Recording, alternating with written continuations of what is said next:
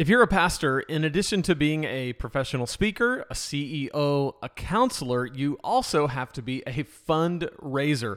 This is number four of the unreasonable, unrealistic expectations that are placed on you as pastors, laid out by our good friend Alexander Lang, who wrote this article that went viral a few months ago called Departure Why I Left the Church. And in it, as a senior pastor in a Presbyterian church for many years, he steps down and he gives the reasons why. And in this article, he talks about the seven expectations that are placed on every pastor. And we've been going through these one by one. So if you're just joining us, this is part four. In part one, we talked about the pressure and the expectation to be a professional speaker. In part two, we talked about that pressure you have to be the CEO. In part three, we talked about the pressure you have to be a counselor. And actually, if you don't watch any other ones of this series except for that one, I think it's perhaps the most important one in terms of managing the relational expectation you have as a pastor, particularly around your availability as a pastor.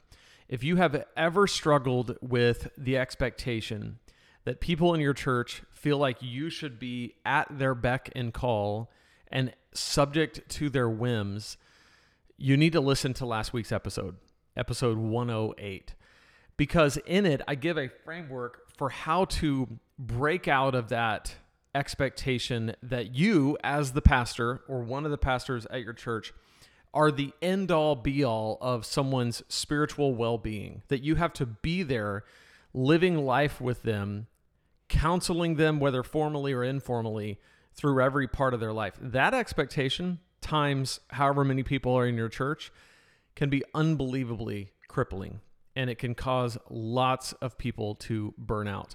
So if you don't listen to any other ones, listen to that one. Today we're going to talk about fundraising. When it comes to fundraising, it is an inevitable fact of church leadership. Your church needs funds in order to do what you do.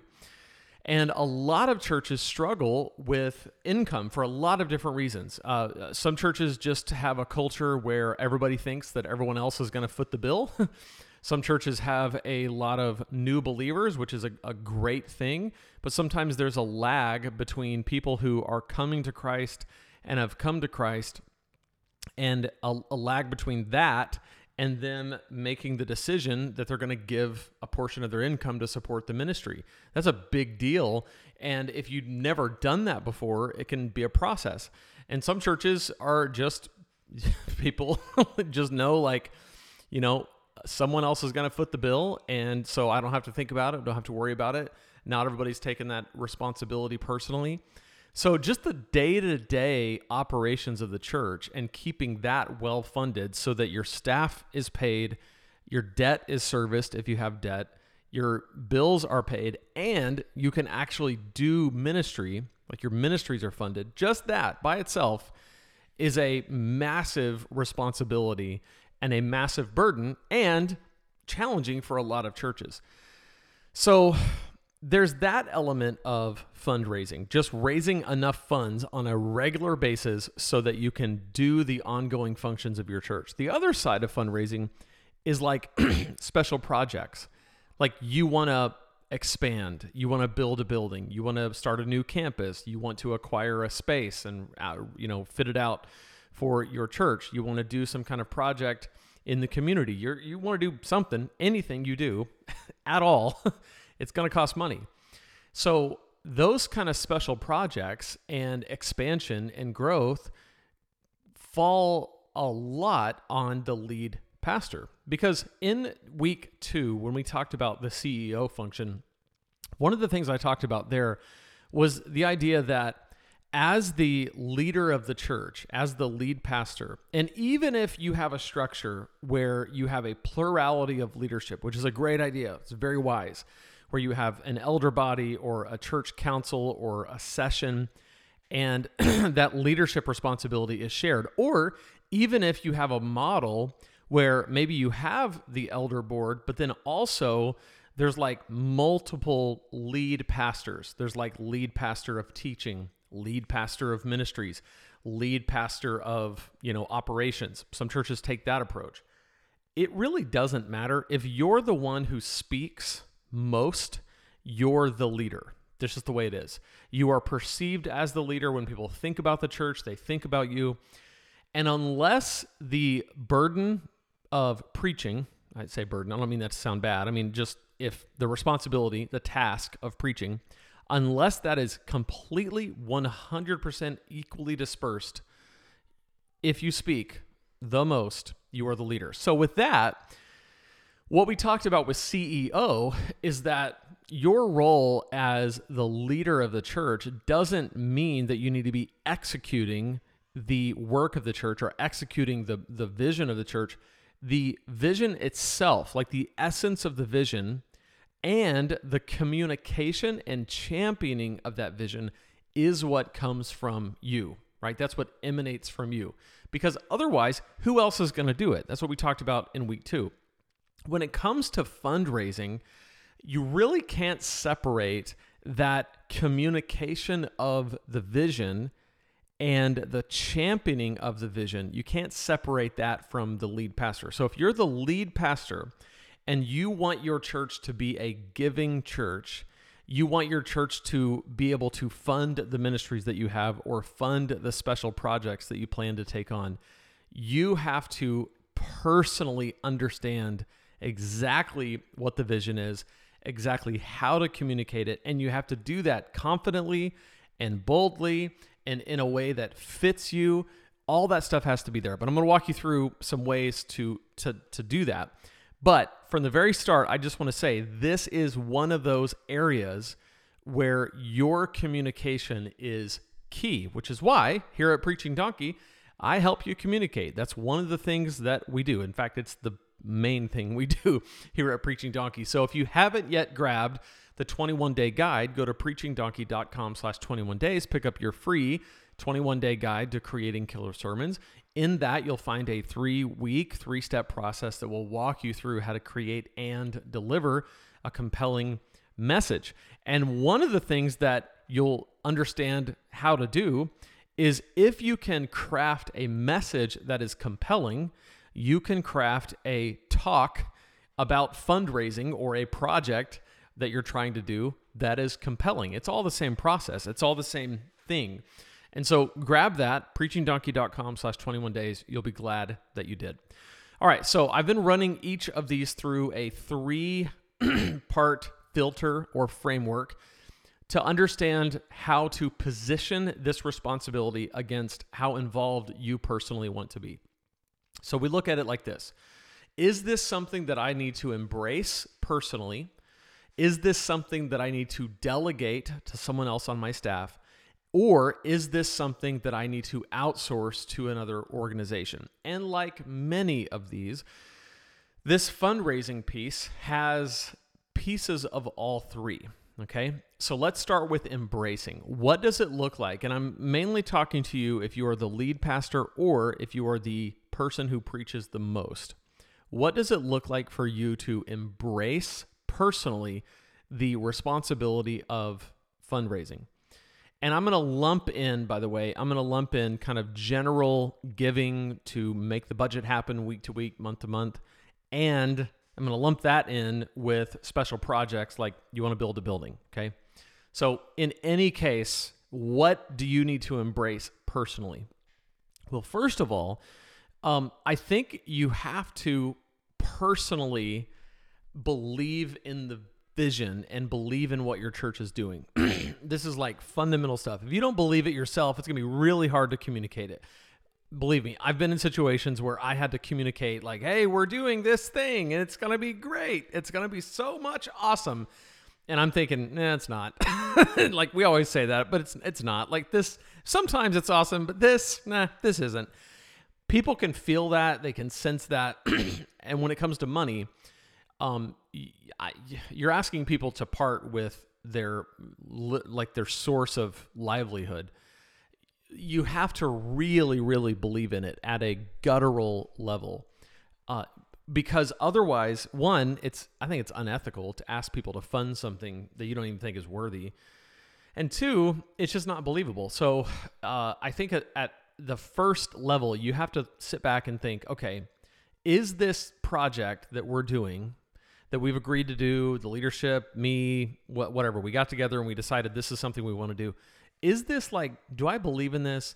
And if you don't, then take a step back, rework it, get rid of it, do whatever. But like, let's just say that you've gotten to the point where you're like, yes, I believe in the ministries of this church. I believe in this particular project we're doing. I believe in the way we've structured our our money such that it's it's managed well. All that. If you believe all that, and um, you have no qualms with personally funding it yourself, like you're giving, you believe in it, and you're giving yourself, you and your family, you're giving.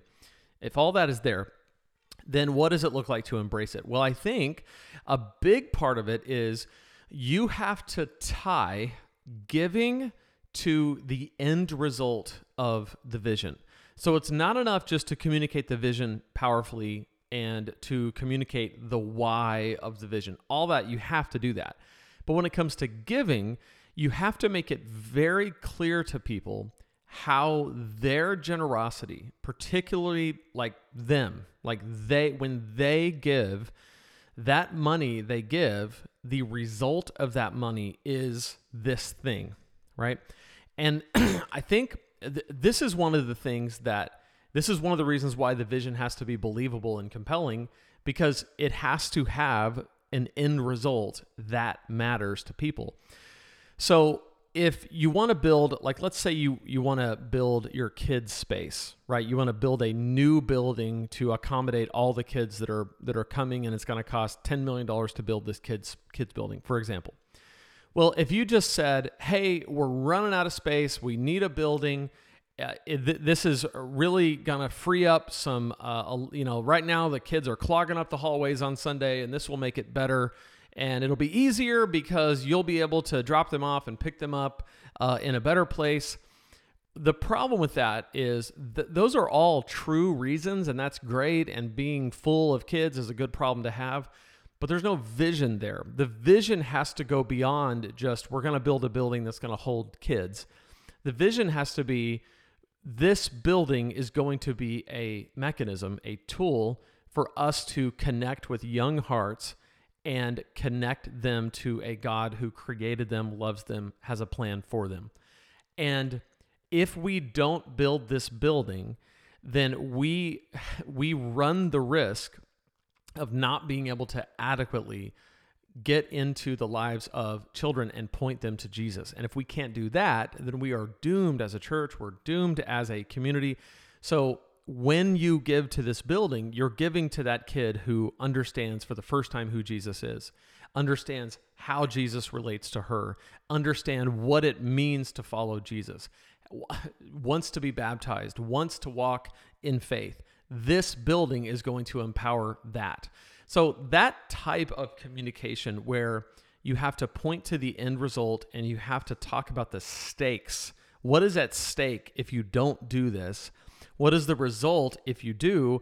And then what role do they play? What what is their part in this? So that is a very simplified way of thinking about it.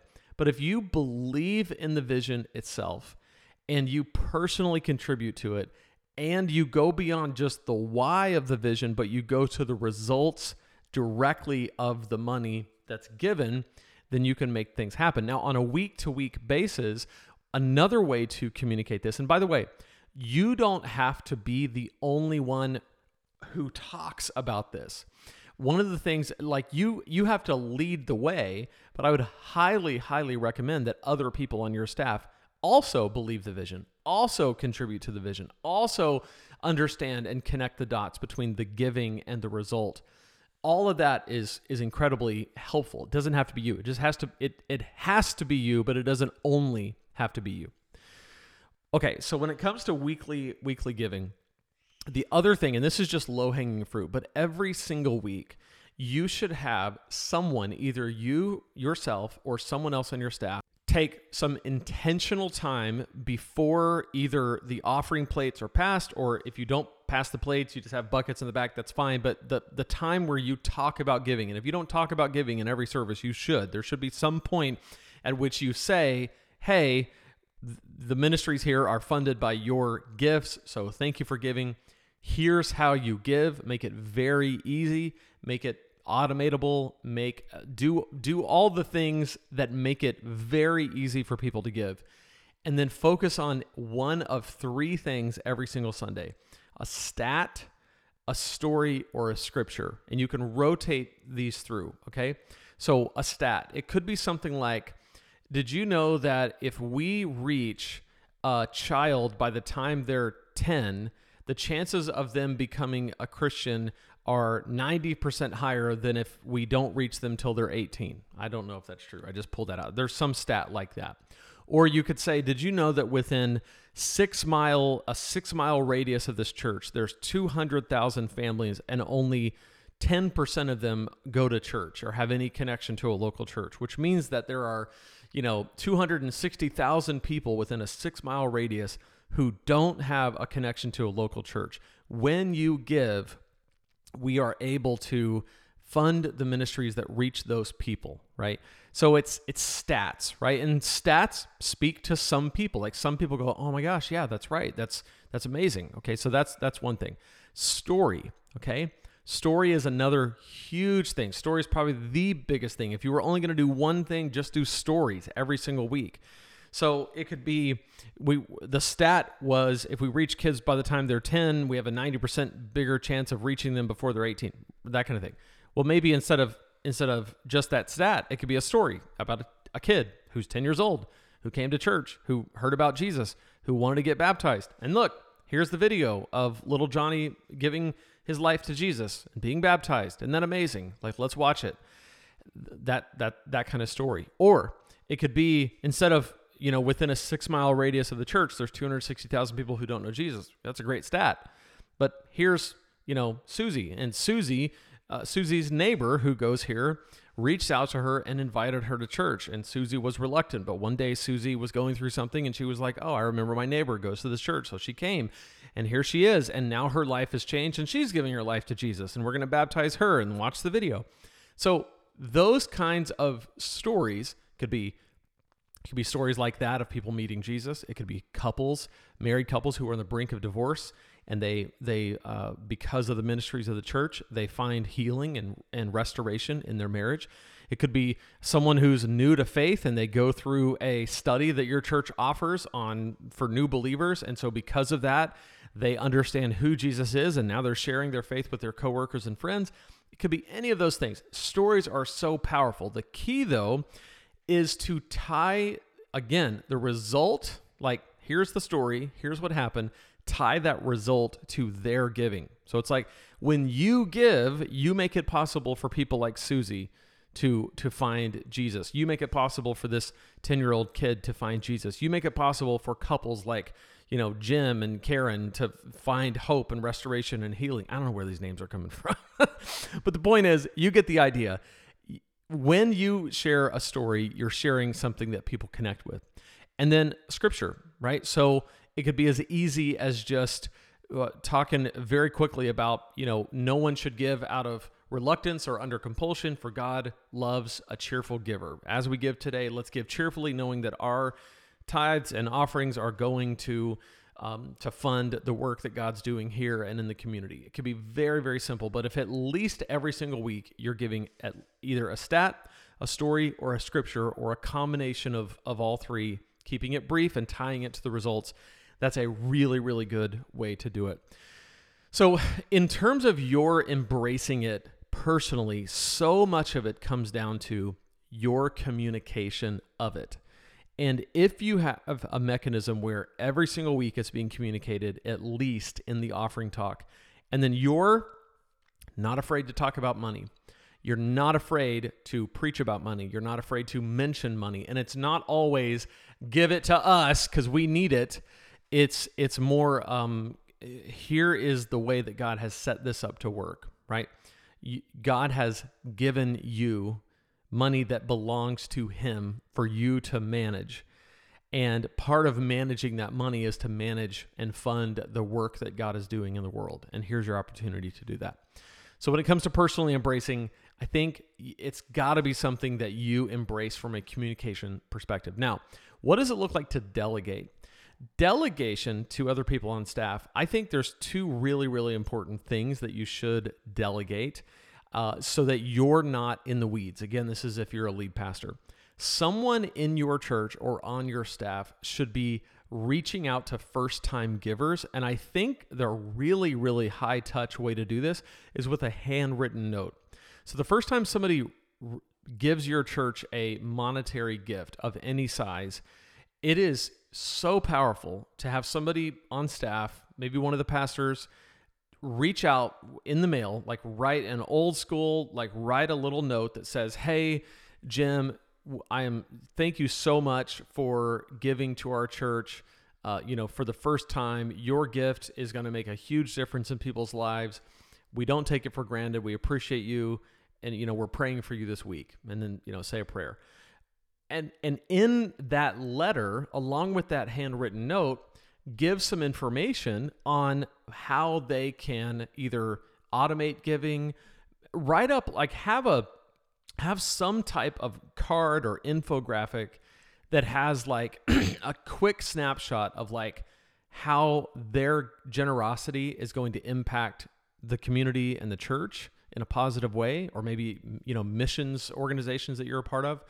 And then a quick quick snapshot of like how they can automate their giving. And by the way this can be done as a email uh, chain as well like as an email funnel uh, is would be the marketing term for it. But it can be done as an email a sequence of emails. That's totally fine. But i think it's it's helpful to do both right? They get the handwritten note in the mail that's very high touch little card insert in there with like a quick snapshot of where their money is going or how it's being used or whatever it doesn't have to be your budget. It can just be like high level, like this. These are the things that we do in the community. So it's like hey, you're giving to something good, and a quick note on how they can automate it or or at least give online, and then and then a handwritten note. Then your emails can uh, you can have a nurture sequence of emails where it goes out to them. Same kind of thing. We appreciate you. We're very thankful. Um, here's where your money's going. Here's a link if you want to automate your giving. Make it very, very low key, low pressure. But the the the more you can automate, the more you can encourage people to automate, the more you can rely on the income. And I think a lot of churches are so reluctant to ask or even provide an opportunity for people to automate. And I like the way the people at the Rocket Company put it, uh, or maybe this was I can't remember who this was, but somebody somebody somewhere said automate the important. And I think there's something to that where it's like my mortgage is automated because it's important to me. All my bills are automated because it's important to me. My credit card gets paid off in full every single month on on the due date, the entire balance because it's important to me. I automate the important. Well, when it comes to my church, I automate that because it's important to me. Now, in my case, I don't because my I'm an entrepreneur, so my income is is all over the place. But when I was working like a W two job, like when I was a pastor, and I knew exactly what I was going to make every single month, it was automated. So encourage people to automate uh, without, don't be shy about it, but don't be pushy about it, if that makes sense. Okay, so the other thing that the person on staff who is delegated this task of fundraising, somebody needs to have their their eyes on the numbers on a weekly basis. You need to look for trends. You need to try to figure out when are we low, when are we high, uh, how many giving units do we actually have? What that means is how many like individuals or families in our church households are giving, and how does that compare to the rest of our church? And all this information needs to be provided to you in a way that you can digest on a regular basis so that when you communicate about giving, you actually know here are the high level stats. Here's where we need to work. Here's the, you know, the things that we we have, here's the things that we need. The other part of it too, and this is an embracing and a delegating, but one of the best ways to raise funds or to stay flush with cash as a church is do not overextend yourself. Only do the things that you can afford to do and don't expand or build for growth expand or build because of the growth that you've already experienced what you don't want to do is be a small church with a massive building and a mountain of debt you can't service. That is a very, very common place to be, and it stinks to high heaven. I've been in churches like that big, huge building, tons and tons and tons of debt, small amount of people because we built it and they didn't come. That is not where you want to be. You want to be very, very responsible. That is something you have to embrace, and it's something that the church has to also embrace. And then it becomes easier because your pitches for projects and fundraising are not we need, we need, we need, we're drowning, we're about to die, we're up against the wall. It's it's none of that. You don't have that you're you're not giving that energy of desperation because the church is fine. You're saying, we have this amazing opportunity and you get to be a part of it if you want to be and if you want to share in the blessings. If you don't, cool. Well, maybe not cool, but you know, you get the idea. You, you decide, it's your choice, but we don't need it. We're not dying without it. We just want this for you. We want you to be able to participate in what God is doing, which is cool. That's a way better place to be than we're desperate and we're scared and please give. I've been in both situations as a church leader, and I much prefer uh, when, when things are good and you haven't overextended yourself. So embrace it from a communication perspective uh, and from owning it and loving it, believing in it, the whole thing. Delegate it to someone on staff who can really keep track of it and have a good first time giver follow up sequence. And then, third, how do we outsource? Well, sometimes you may decide that you need help raising funds. And so you you might want to consider at times hiring a firm that will help you a consulting firm that will help you raise money.